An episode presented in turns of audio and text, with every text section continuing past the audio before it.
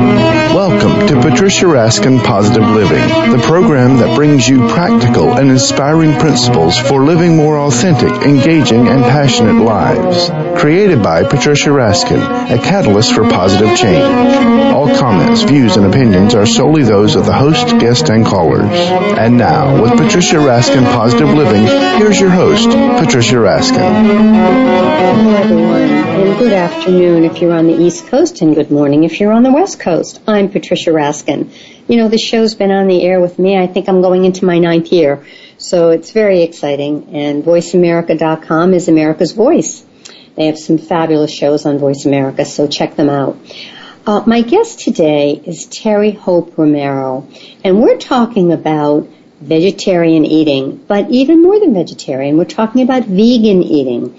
Terry is the author, and, and she's co-author, but she's the author of the book Vegan Eats World, which is her brand new cookbook, but she's a prolific author. She is also author of best-selling vegan cookbooks, Veganomicon, the Ultimate Vegan Cookbook, Vegan Cupcakes Take Over the World, Vegan Cookies Invade Your Cookie Jar, and Viva, Viva Vegan, Authentic Vegan Latino or Latina American Recipes. And so uh, she's very well known. Um, she has done cooking demonstrations and talks to food festivals and conferences all over the world, from Paris to New York to Boston, Toronto, and many more. Terry also contributes to Veg News, which is a leading vegan lifestyle magazine, and she has an Urban Hot Eat column. Welcome, Terry. Hi, Patricia. Wow, boy, you've really, this is really your passion. I mean, it, it, it, it's everywhere, but it's everything that I see and I read and I look at your picture speaks to tremendous passion around this subject. Well, now I know you have a certificate in plant-based nutrition from Cornell, but, and, and, and so you have the education and you have the experience. Why are you personally so passionate about vegan eating? Well, I've been vegetarian since 16, and but even and then later on, um, later on, like in my 20s, uh, I went vegan because I moved to New York City and was just surrounded by um, vegans and vegan restaurants and vegan culture. But even before all of that happened, I always loved to cook. And when I changed my diet at 16, I didn't stop cooking. In fact, I, I saw it as a new challenge and an opportunity to make interesting, creative, um, really innovative food Mm. Do you, I can't wait to ask you this question. Have you seen a difference in your health compared to your friends and colleagues' health who have not eaten vegetarian or vegan? Well, I've been doing this for a while, so it's it's kind of hard to track exactly for me. But in general, yes, I do see that people that are vegetarian, they tend to uh, be a little slimmer. They tend to have a little more energy. Um, they tend to be much more adventurous with food and eating in general. Uh, yeah, you know, I mean, it definitely is out there, and there's plenty, plenty of research now about how uh, a vegan and vegetarian lifestyle can really have a really great impact on a lot of uh, a lot of health issues, including diabetes and high blood pressure and heart disease and, and a lot of things. Yeah. Yeah. Yeah, as well as now there's so much with allergies. Gluten allergies is one of them. Sure. I mean, you don't. You can definitely eat gluten if you're vegan, but um, but there definitely are vegans out there that do eat gluten free. Mm-hmm. Now let's talk about the new year.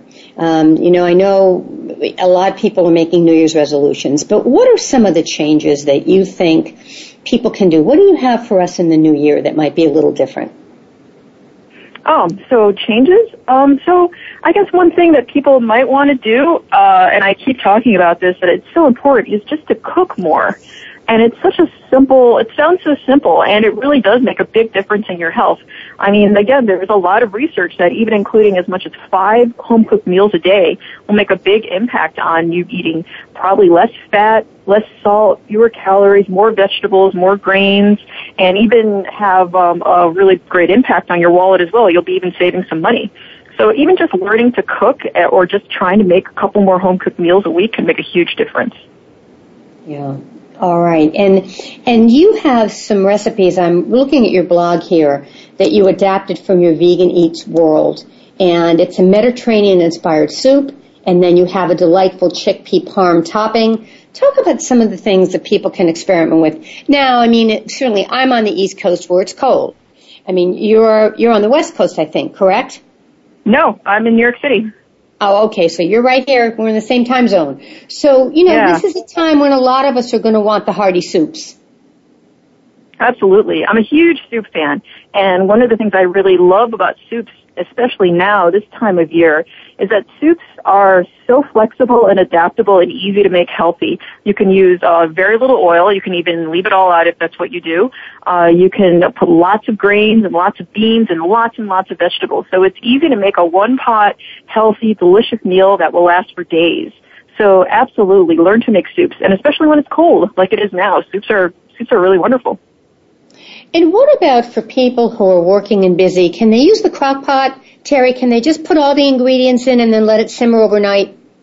Absolutely. I mean, with certain vegetables, like if you wanted to put bok choy in a soup, I would throw that in maybe 30 minutes, half an hour, depending on how you use your crock pot and what setting. Uh, but if you're doing like a hearty bean soup or like a long simmering like bean chili, absolutely use a crock pot. Yeah, and then it's easy. You just throw the thing, throw them in.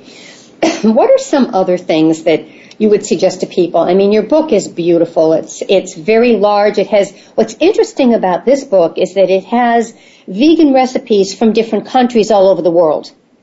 So, what what are some of um, what would you say are some of your most popular or some of your favorites from different? Give us a country and tell us something that you've adapted. Uh, sure. Um, well, I loved, since we're talking about soups, I loved making like Southeast Asian sh- soups like pho and laksa, which are spicy and have lots of like sweet spices like cinnamon and anise in there. And making a big homemade broth like that, you can get really creative and put different, you can put noodles in there, you could put seitan, which is a homemade, you can even make seitan at home, which is a, a meat substitute made from wheat. Um, so making Asian soups is one of my favorite things to do. Pierogies, I really got into making dumplings in this book.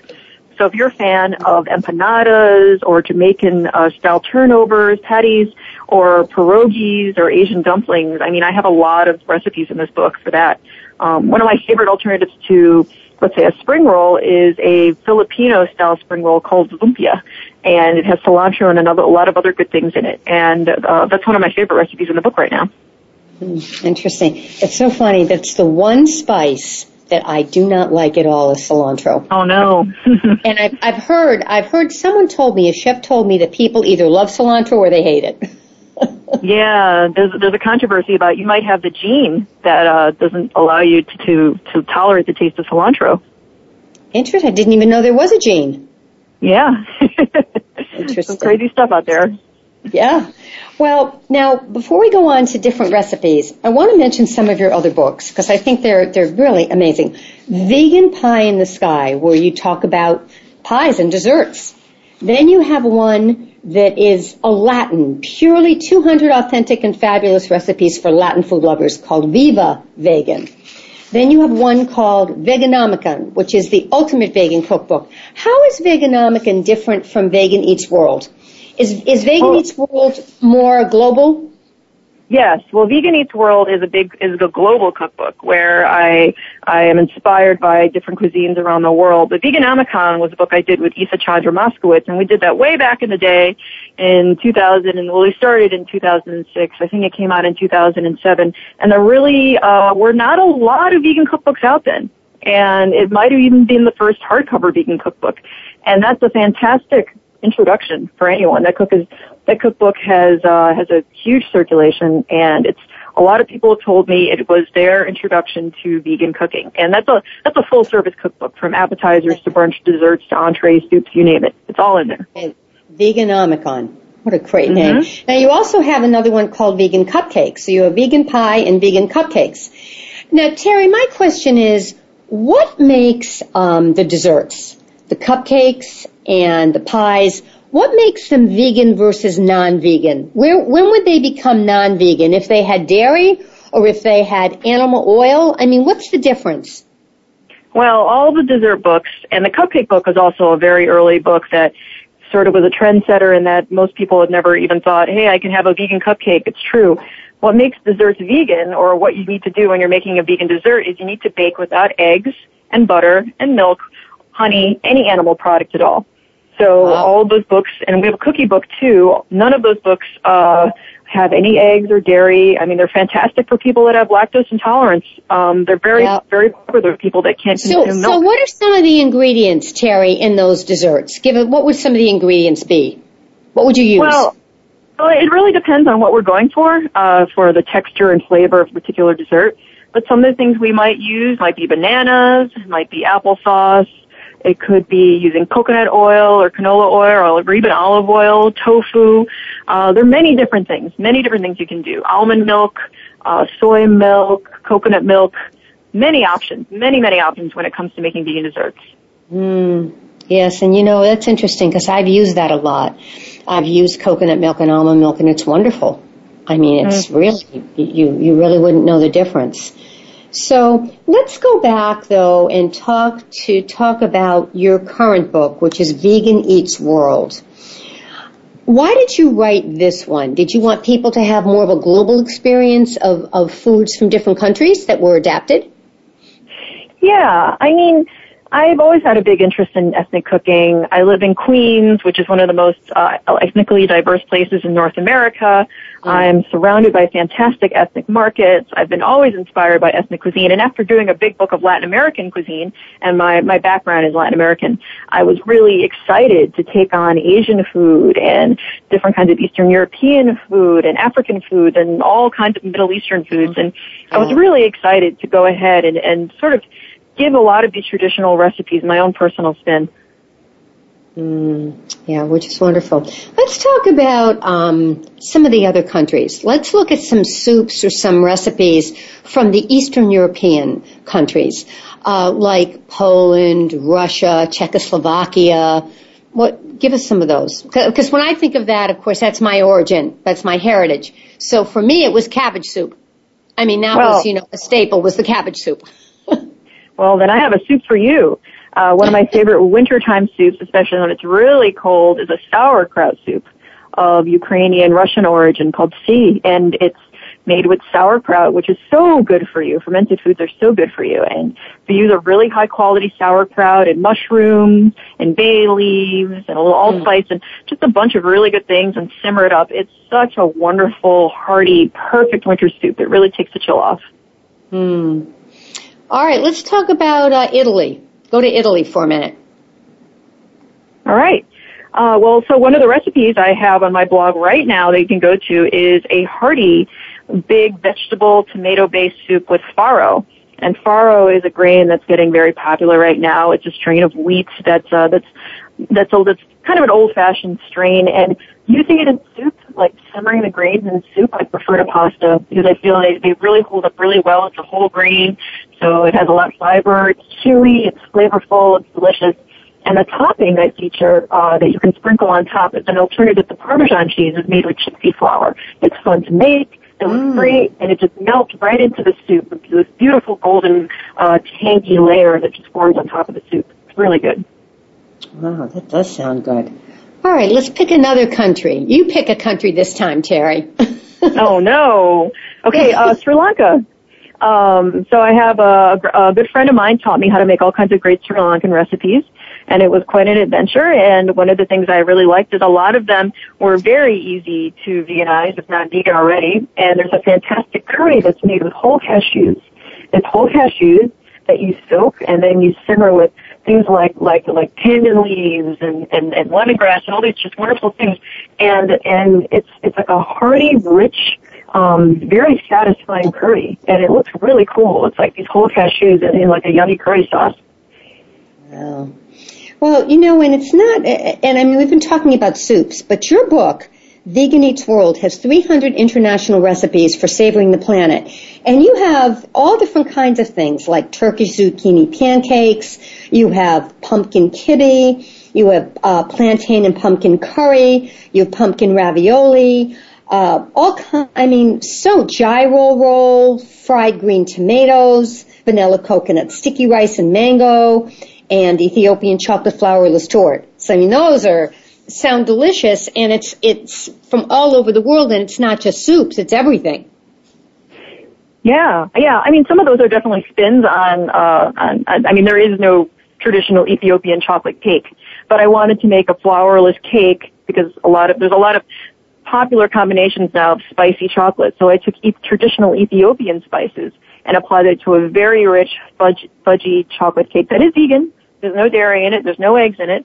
Uh, for sort of a new twist on on some mm-hmm. trendy flavors right now. Right, and chocolate's fine. You can use chocolate, correct? Of course, as long as it doesn't have any dairy in it. Yeah. Mhm. Right. What about carob? Um, carob's kind of old-fashioned and it has kind of a bad rap, mostly because uh, it was used I mean, you can't tell people this is chocolate and give them carob. no one, right, right. I think a lot of disappointment. Tried that. Uh, yeah, I agree. I tried that. Particularly with no chocolate. One, no one's ever very happy about that.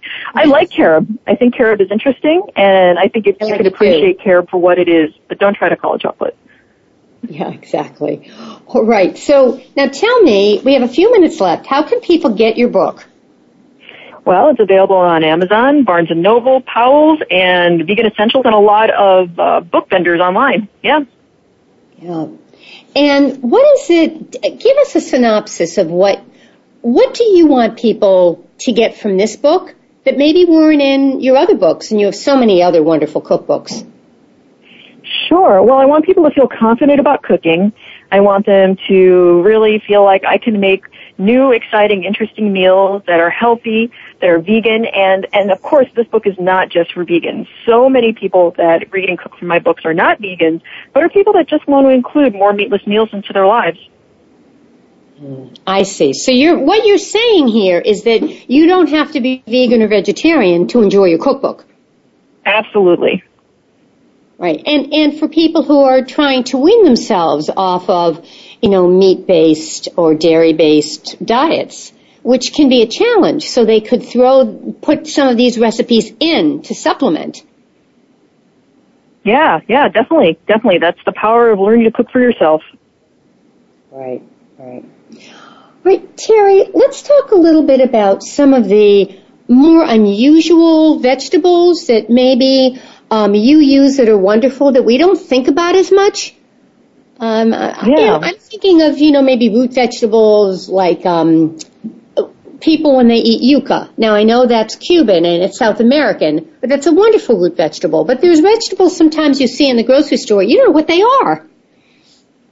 Yeah, yeah, definitely. Um, well, there's a lot of uh, tropical squash that I'm a fan of, like chayote and like tropical pumpkin which are very joy- enjoyable and savory and great roasted or thrown into soups. Lemongrass is becoming more popular and it's much easier to use and you might think you can just chop it really fine and put it in a little container and freeze it and just take it out whenever you need to. Um, and even good old fashioned ginger, which it's funny, I get a lot of questions about how to use ginger. And yeah. that's another fantastic herb that you can just peel. You can put in a, put like a small chunk and keep it in the freezer and take it out and chop it up as you need it. Very healthy. Absolutely. Healthy. Yeah. What about garlic? Garlic's another one. I'll tell you what I love is the garlic that's cooked. I can't eat it raw, but when it's like sauteed and cooked, I find that, I mean, I've just eaten that plain. Oh, yeah. There are definitely great ways to eat lots of garlic. Um, yeah, absolutely. You can, uh, you can even just, just, just roast it whole with some olive oil on there. You can keep it in the fridge for whenever you need some roasted garlic. What are some of the, um, herbs or the vegetables, Terry, what are some of the real health benefits? I mean, give it like we know ginger. Ginger is very medicinal and really can help you if you have a cold, sore throat. I mean, it, there has, there's a lot of detox qualities with ginger. What are some of the things that that you would suggest to us?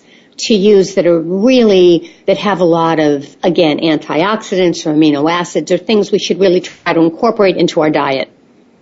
Uh, well, turmeric is a really important one. It's been shown to have so many wonderful protective uh, antioxidants and, and some interesting research about it protecting against certain kinds of cancer.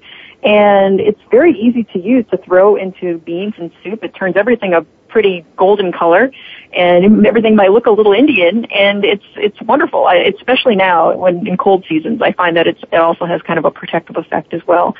Um, quinoa, um, just oh, quinoa I love. a staple for everyone because it cooks so fast. You can have quinoa in 20 minutes. faster than cooking brown rice. And right, and it's not, and it doesn't have gluten. Right, and it doesn't have gluten in it either. No, it's gluten free, and it has lots of protein and calcium, and it is just, and it comes in so many fun colors. You can have black quinoa, red quinoa. Uh, you can mix it up with white for kind of a confetti quinoa. That it's it's just everyone should always have that on hand as a pantry staple. Okay. All right. Another one. We got a couple more minutes. All right. Do you have another? Oh, another, another one. one. Uh, let's see. Um, I eat a lot of kale. I mean, it's probably almost cliche now, but uh, I always, I think I, I eat it daily, and I just massage it. I just chop it up in, into little strips and massage it with a little lemon, a little dash of salt, a little a little olive oil, and yeah. it's just my all-purpose uh, go-to green. My my only question about kale is sometimes it's it's hard to chew. It can be very chewy. Is there a way to make mm. it softer, or is that just the the vegetable itself? Well, uh, definitely remove the thick stem. Get mm-hmm. that out of there. That's the toughest part. Take those out. And like I said, you can either massage it, like you literally just massage it with some dressing till it gets very soft and tender, or saute it, or steam it. Uh, any of those things will really help tenderize your kale. Okay. What about broccoli rabe, which is one of my favorites? Oh yeah, I love it. I mean, I, I braise it with a little olive oil and garlic, a little bit of lemon, maybe some white wine if I'm feeling fancy, and it's it's great. Wonderful, wonderful. Good stuff. I, I just want to tell people again about you and about your books because you have so many wonderful cookbooks. Terry Hope Romero is the author or co-author of several best-selling and award-winning cookbooks. And she has so many. That, the one we're talking about today that's new is Vegan Eats World, 300 international recipes for savoring the planet. And then she has several other cookbooks. Um, one of them is, let's see, we have so many, Viva Vegan, which is 200 authentic and fabulous recipes for Latin food lovers. We have Vegan Pie in the Sky.